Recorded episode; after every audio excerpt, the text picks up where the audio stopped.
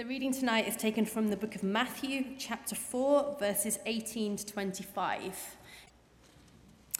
As Jesus was walking beside the Sea of Galilee, he saw two brothers, Simon, called Peter, and his brother Andrew. They were casting a net into the lake, for they were fishermen. Come, follow me, Jesus said, and I will send you out to fish for people. At once they left their nets and they followed him. Going on from there, he saw two other brothers, James, son of Zebedee, and his brother John. They were in a boat with their father Zebedee, preparing their nets. Jesus called them, and immediately they left the boat and their father, and they followed him. Jesus went throughout Galilee, teaching in their synagogues, proclaiming the good news of the kingdom, and healing every disease and illness among the people. News about him spread all over Syria and people brought to him all who were ill with various diseases those suffering severe pain, the demon possessed, those having seizures, and the paralyzed, and he healed them.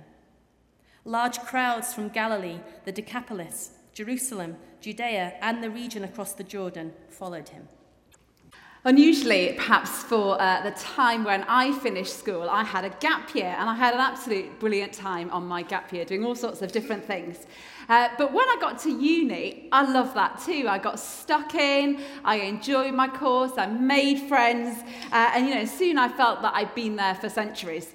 Um, but that didn't mean that life uh, always went smoothly or that life was always easy or straightforward all of the time.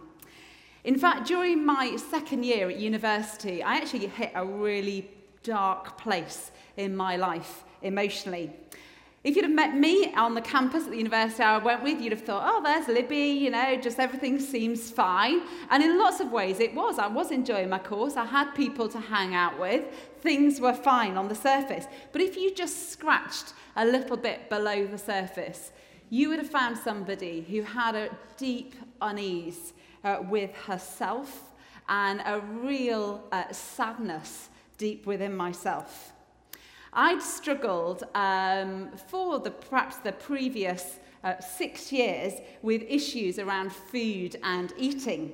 Um, and when I was down, I found myself slipping back into those old habits and ways of thinking and ways of not eating or eating or obsessing uh, about food, ways of behaving.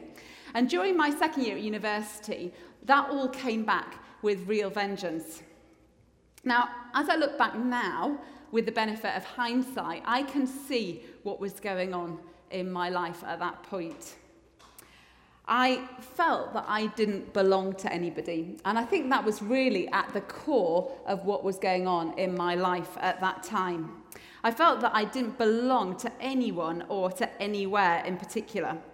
Uh, my, I had two best friends at university, Claire and Emma. They're still really close friends of mine. And they'd gone for years abroad in the second year at university. And even though I had other friends as well, people I could hang out with, go for coffee with, go to the bar with, whatever, there weren't people that really knew me and I could be really real with. And that left me with this deep sense of unease and not belonging. And I just started this downward spiral of feeling rubbish about myself and my life. And what that resulted in is me hating myself and how I looked. And I would literally leave notes for myself around my mirror, which I'm really embarrassed about now because they were really unpleasant things to say about myself. And I just started this downward spiral of obsessing again about food and what I ate or what I didn't eat and the way that I was behaving with regard to myself. And as I look back at that time, uh, the key thing that was missing, apart from my two really close friends, those people that really knew me, was also a cause as well. When I'd been on my gap year, uh, I'd been involved in running a massive project for young people in Bradford, uh, which was where I was from. I'd put all my energies into that. And I was also really involved in running a charity that sent disadvantaged young people on Christian holidays. That had taken all my energies, all my passions had been uh, put put into that. And that meant that everything else was going well. I then got to university and immediately had been pulled into uh, different parts of mission and evangelism at university and had helped organise a year long programme of events at the university I was at. And that had finished around the February of my second year. And so here I was, just after that, completely adrift, feeling lonely, rubbish about myself, like I didn't have any purpose and that I just didn't belong anywhere. And I got into a really dark place in my life. It was only a conversation with my mum. You know, one of those conversations you have where you're going for a walk and my mum sort of turned around and said, Come on, Libby, what's going on? Something is wrong. And at that moment, I admitted uh, where I was at in my life. And when I said it, when I told my mum what was going on, it almost became real and I was able to tackle the deep issues that were going on for me. I confronted the reality of the situation. And it was at that point uh, that it felt that God opened a door for me uh, to begin to put things back together again. And I remember one evening just after that walk with my mum, and I was back at university, and I was lying face down on my bed, and I was literally crying out to God. And I was just saying, God, look, here I am. I'm a mess. I need you to sort me out, put me back together again. I need to know your love right deep inside me again. And I had one of those really profound sort of epiphany God moments where I just felt God showing me and drenching me with his love like never before. And I had a real sense of God saying to me, You are my child. You belong to me. I love you. I love you. And that moment and that day, God did something really incredible in me and transformed me almost from the inside out. He transformed literally my attitude to food, changed that day, and hasn't been the same since. God healed me in that moment and changed my whole attitude to, to, um, to food, but also I knew His love deep in my life in a way that I had never known before. And even though the, the rest of that year wasn't easy, my two best friends were still abroad, um, I had a deep sense of belonging to God for that rest of that year and since. A deep sense that Jesus just loved me for who I am, whatever I looked like, whatever was going on for me. He just loved me for who I am. And even though I still needed other people, because we're built to relate with other people, it was that knowledge that I am deeply known and loved by Jesus and belong to him that changed everything. Jesus called me from the place that I was in, a really bad place, to a, new place, a new relationship with him. In uh, his book Utopian Dreams, uh, Tobias Jones uh, sets out on a year long journey to try and discover why, in our affluent Western culture, we're often so unhappy and dissatisfied with our lot, the life that we have. In this book, which is often described as like a philosophical travel journal, uh, Jones is expressing his discontent at the loss of community and belonging in our society and says this our society is by now so atomised, privatised, and individualised that most people under, say, 30 have no idea of what a community, a real community, is truly like. So, according to Jones, people today have no idea what community or a real community is truly like. But I think that perhaps for those of us, um, not me, under 30, uh, we would probably disagree with this statement. Yes, society is different from 30 years ago. Communities are different, but they still exist and will continue to exist as long as there are people who need relationship with each other. Because in our deepest core as human beings, we want to connect with other people, don't we? We want relationship, we want community, we want to belong. We want to belong. We want to know and to be known. And that was at the core of what was going on for me in that second year at university. Jump to now and the presence of the internet, the ease of international travel, and the lack of geographical boundaries uh, we exist with today are a blessing, aren't they? They give us so many new opportunities, but they can also be a curse as well in terms of fulfilling our need for belonging. On the downside, the ease of cyberspace relationships we mean we can have face to face contact without ever meeting anybody or having any sort of physical intimacy. We WhatsApp, we message, we text, we Instagram, rather than having that face to face conversation. Society and life can be individualized, and communities and families can be dispersed uh, by social media, some may argue. Uh, and sometimes relationships just become easier as well as harder. The sorts of communities that used to exist that provided a space, a place of belonging, are changed beyond recognition. And yet, at the same time today, new communities are being created in ways like never before. I have a friend called Tyte, and uh, this is his website. Um, that's actually an outline. If you look at the top of the, the screen, there's a little red. That's, that's his outline um, there. Um, he's, Tyte is a beatboxing vicar, uh, if you've ever met him. He, he is like the coolest, one of the coolest people I know. I have to say, he's like hip hop beatbox vicar. And he runs uh, an online internet community for beatboxers around the world. It's an incredible thing. These are people who, who are individuals individuals around the world who have perhaps been the only person they know who spend their time making weird noises with their voices. And then suddenly they come together and meet each other and find each other. And he creates this community, a space for people to relate to each other who are into beatboxing. But also, as part of this, um, this website, he also um, relates to people and talks to them about issues of faith or pastors them if they're going through tough times in their life. It's almost like a support network as well. And in that little corner of cyberspace, humanbeatbox.com, those people find a place of belonging and shared experience and authenticity, a place where people understand them. I belong to a couple of friendship groups where, because of our, the way that we're dispersed around the country, uh, we just don't get to meet up as groups very often. But we share the ups and downs of life together in a really real way through the joy of WhatsApp. We've, um, we've got a real commitment to each other to share what's going on in our lives. I'll just give you an example of it. One of uh, my dearest friends, Austin, uh, this week his cousin was uh, a 23 year old cousin of his was involved in a horrendous accident. Um, she's an international rower. She rows for Ireland and um, fractured her skull very badly. And through this week, Austin's been text, uh, WhatsApping our group, just keeping us up to date with what's going on. And he was doing it, not just go, oh, let me tell you, because he wanted us to share with him, to share this thing, this terrible traumatic time he was going through in his life, and to ask us to pray for his cousin. And this Friday, um, his cousin actually died.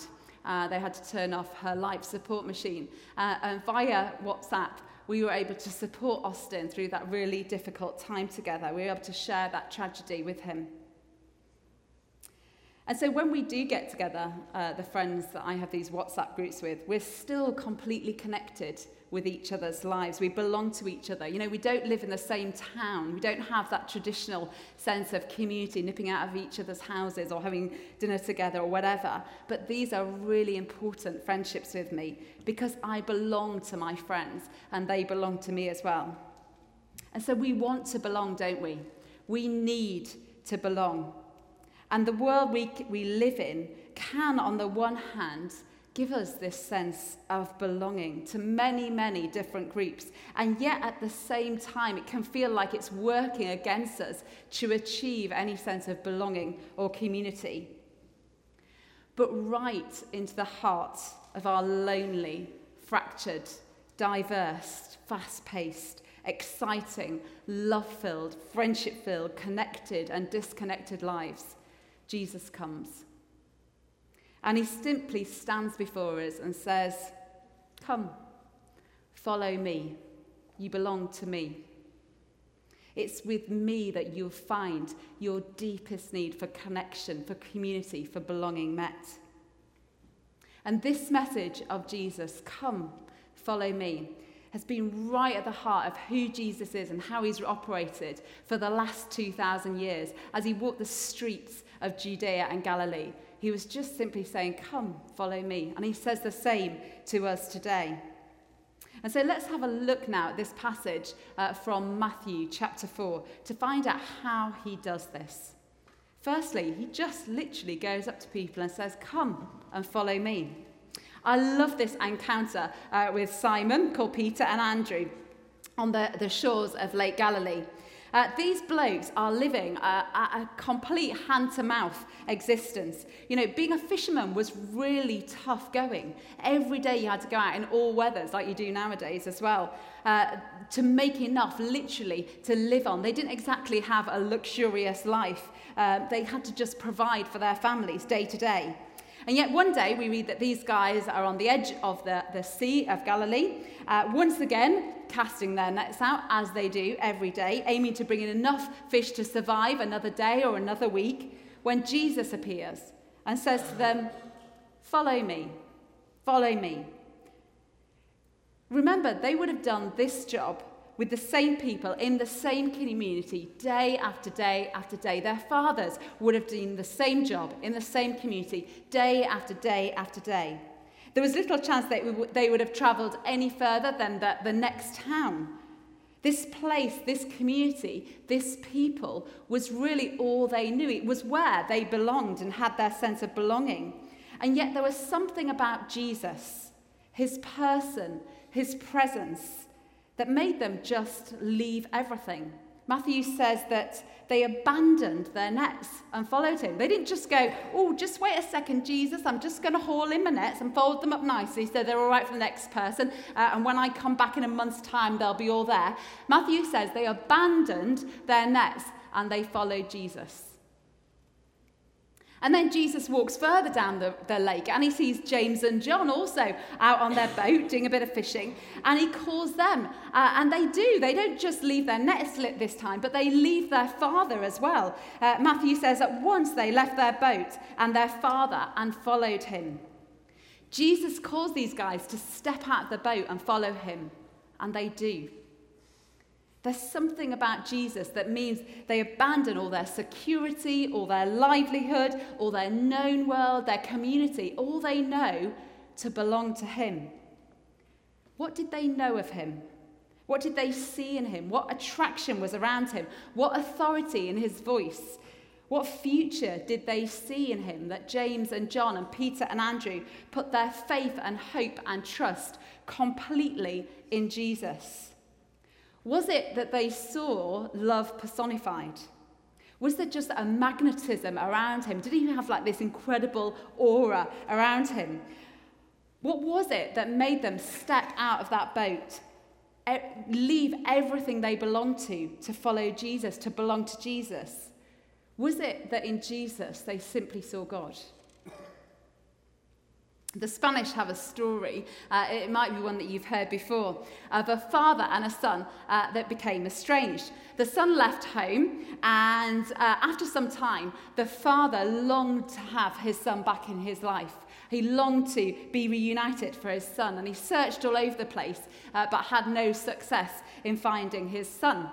Finally, in desperation, uh, the father turned to the newspaper, the national newspaper, for help. And he put an ad in that newspaper, and it simply read this Dear Paco, meet me in front of this newspaper office um, at noon on Saturday. All is forgiven. I love you, your father. On Saturday, the father was stood there waiting, just hoping that perhaps Paco uh, would have read the newspaper and seen his ad. And 80 young men named Paco showed up looking for forgiveness, looking for the love of their father. All those Pacos just wanted to belong, didn't they?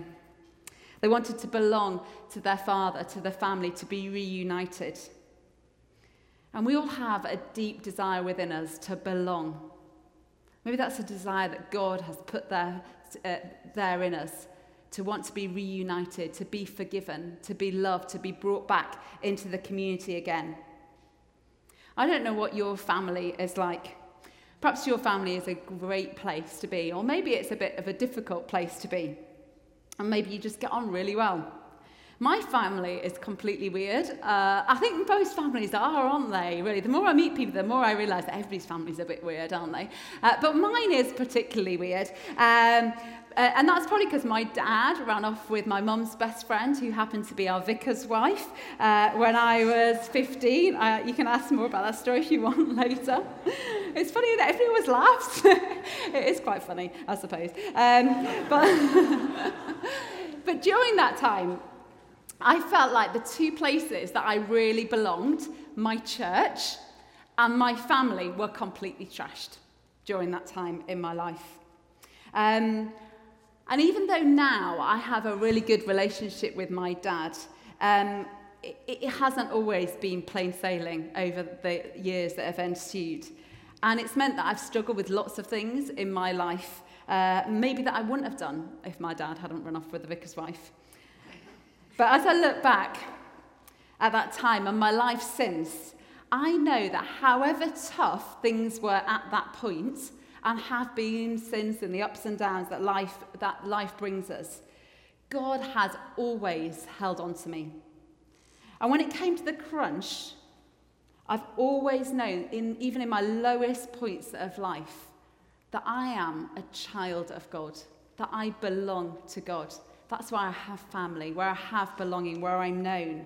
When we accept Christ and we say yes to Him, uh, like those first disciples did when they got out of the boat to follow Him, then we belong to Him. One of my favourite verses in the Bible is 1 John 3, verse 1. How great is the love the Father has lavished on us that we should be called children of God. That's the person next to you. That's you. That's somebody you struggle with in relationship. How great is the love the Father has lavished on us that we should be called children of God.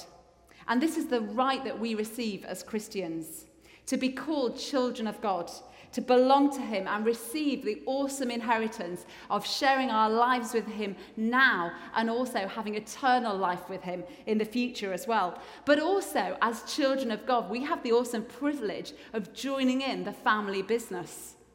The family business of joining in Jesus uh, with his mission. So, I often wonder why, when Jesus calls out those fishermen from their boat, and when he says to them, Follow me, that they just did it. Why did they just leave their boats, their livelihoods, their fathers, their communities, their homes? What was it? Well, I think the key is, what, is in what Jesus says next. He says, Follow me, because from now on, you're going to be catching people or fishers of men, depending on which version of the Bible you're going to be reading from. Probably just asking them to follow him would have probably been enough. But now he's giving them a purpose, a cause as well.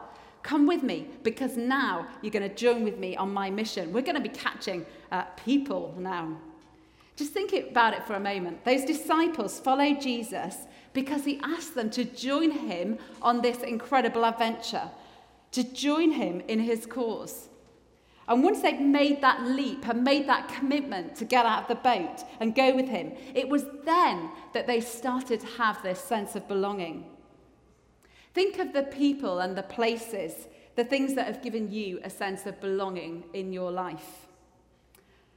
I expect most included some cause or purpose that bound you together with the people that you were sharing that experience with.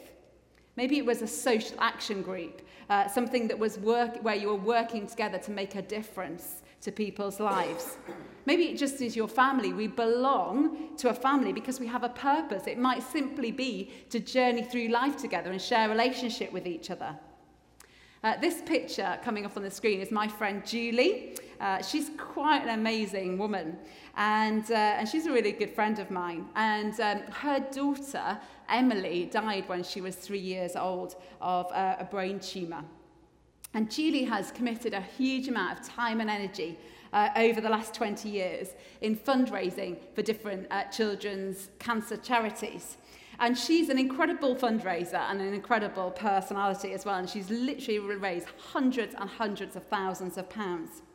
But if you meet Julie and you meet the friends, the people that she spends her time with, um, you'll find out that actually all her closest friends are people who have joined her cause over the last 20 years. And they have been taken by her cause and joined her in fundraising and raising awareness. And they found their sense of belonging to each other in that as well. Uh, their cause gives them a community and a sense of belonging. And don't we see that replicated in hundreds and thousands of different situations and places and groups and scenarios around the world? A cause brings people together and bonds them together. It gives them a sense of belonging. Right from the beginning, Jesus includes people in his mission. He's saying to these guys, Come, leave your nets, follow me, and join with me in my cause.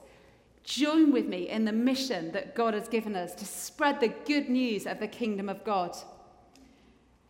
At this stage, all they know is that they're being asked, being included in something bigger.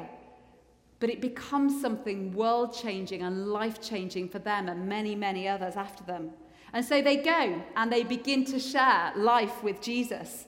And almost immediately they jump ship they begin to see what Jesus' cause looks like. Because in verse uh, 21 and onwards, we find out things like Jesus healed every disease and every illness amongst the people.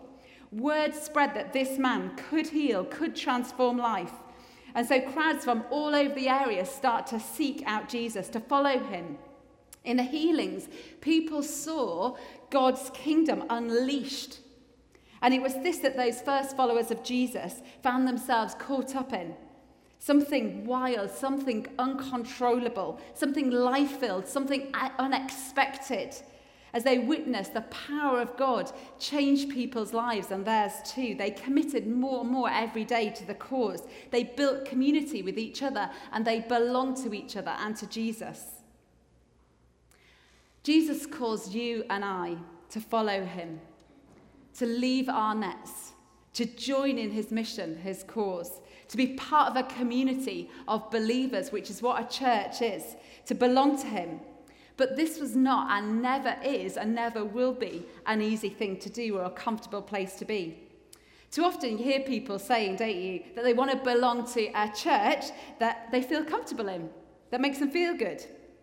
Yet if you find a church that you, uh, that you feel comfortable with, you're not necessarily in a church that preaches the gospel of Jesus. Because the gospel of Jesus, Jesus' cause, is often uncomfortable. You see, the gospel of Jesus challenges us out of our comfort zones. It starts by saying, Get out of your boat and follow me.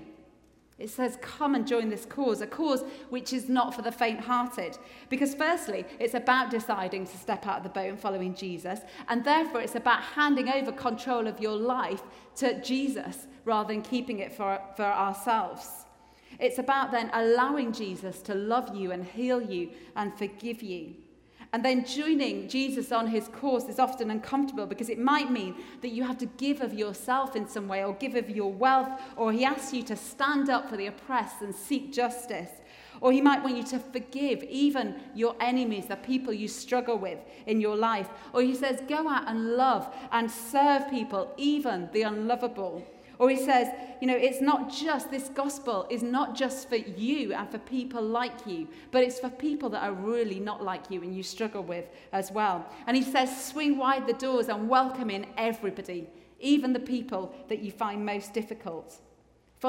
Following Jesus is often uncomfortable, as those first disciples went on to find out in their lives. But ultimately, they never look back because belonging to Jesus was worth it. Just as we finish this evening, I want us to look at this picture. It's just a snowflake. And it's a stunning and beautiful thing, isn't it? Someone once said that the snowflake is one of nature's most fragile things. And it might be that your life, your faith, your belief in Jesus feels a little bit like this snowflake at the moment. But just look at what happens when you get a few snowflakes that stick together. When snowflakes stick together, they're incredible power, incredibly powerful and beautiful, aren't they? When I was in that dark place that I spoke about right at the beginning. I pretty much felt as fragile as that first single snowflake. But when I lifted my head up and I recognized that I belonged to Jesus, that I am his child and I belong to the family of God and received his healing, it was a liberating a life changing moment. It was like a whole bunch of other snowflakes came and, you know, attached themselves to me and gave me strength to carry on. For some of us here, we might need to know that we're not on our own, that we belong, that we're loved by the creator of the universe, that you're loved by Jesus so much that he died on a cross for you and then conquered death and rose again so that you could have life with him forever.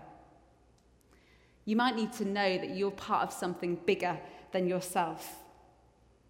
Jesus is calling each of us come, follow me, come and join me.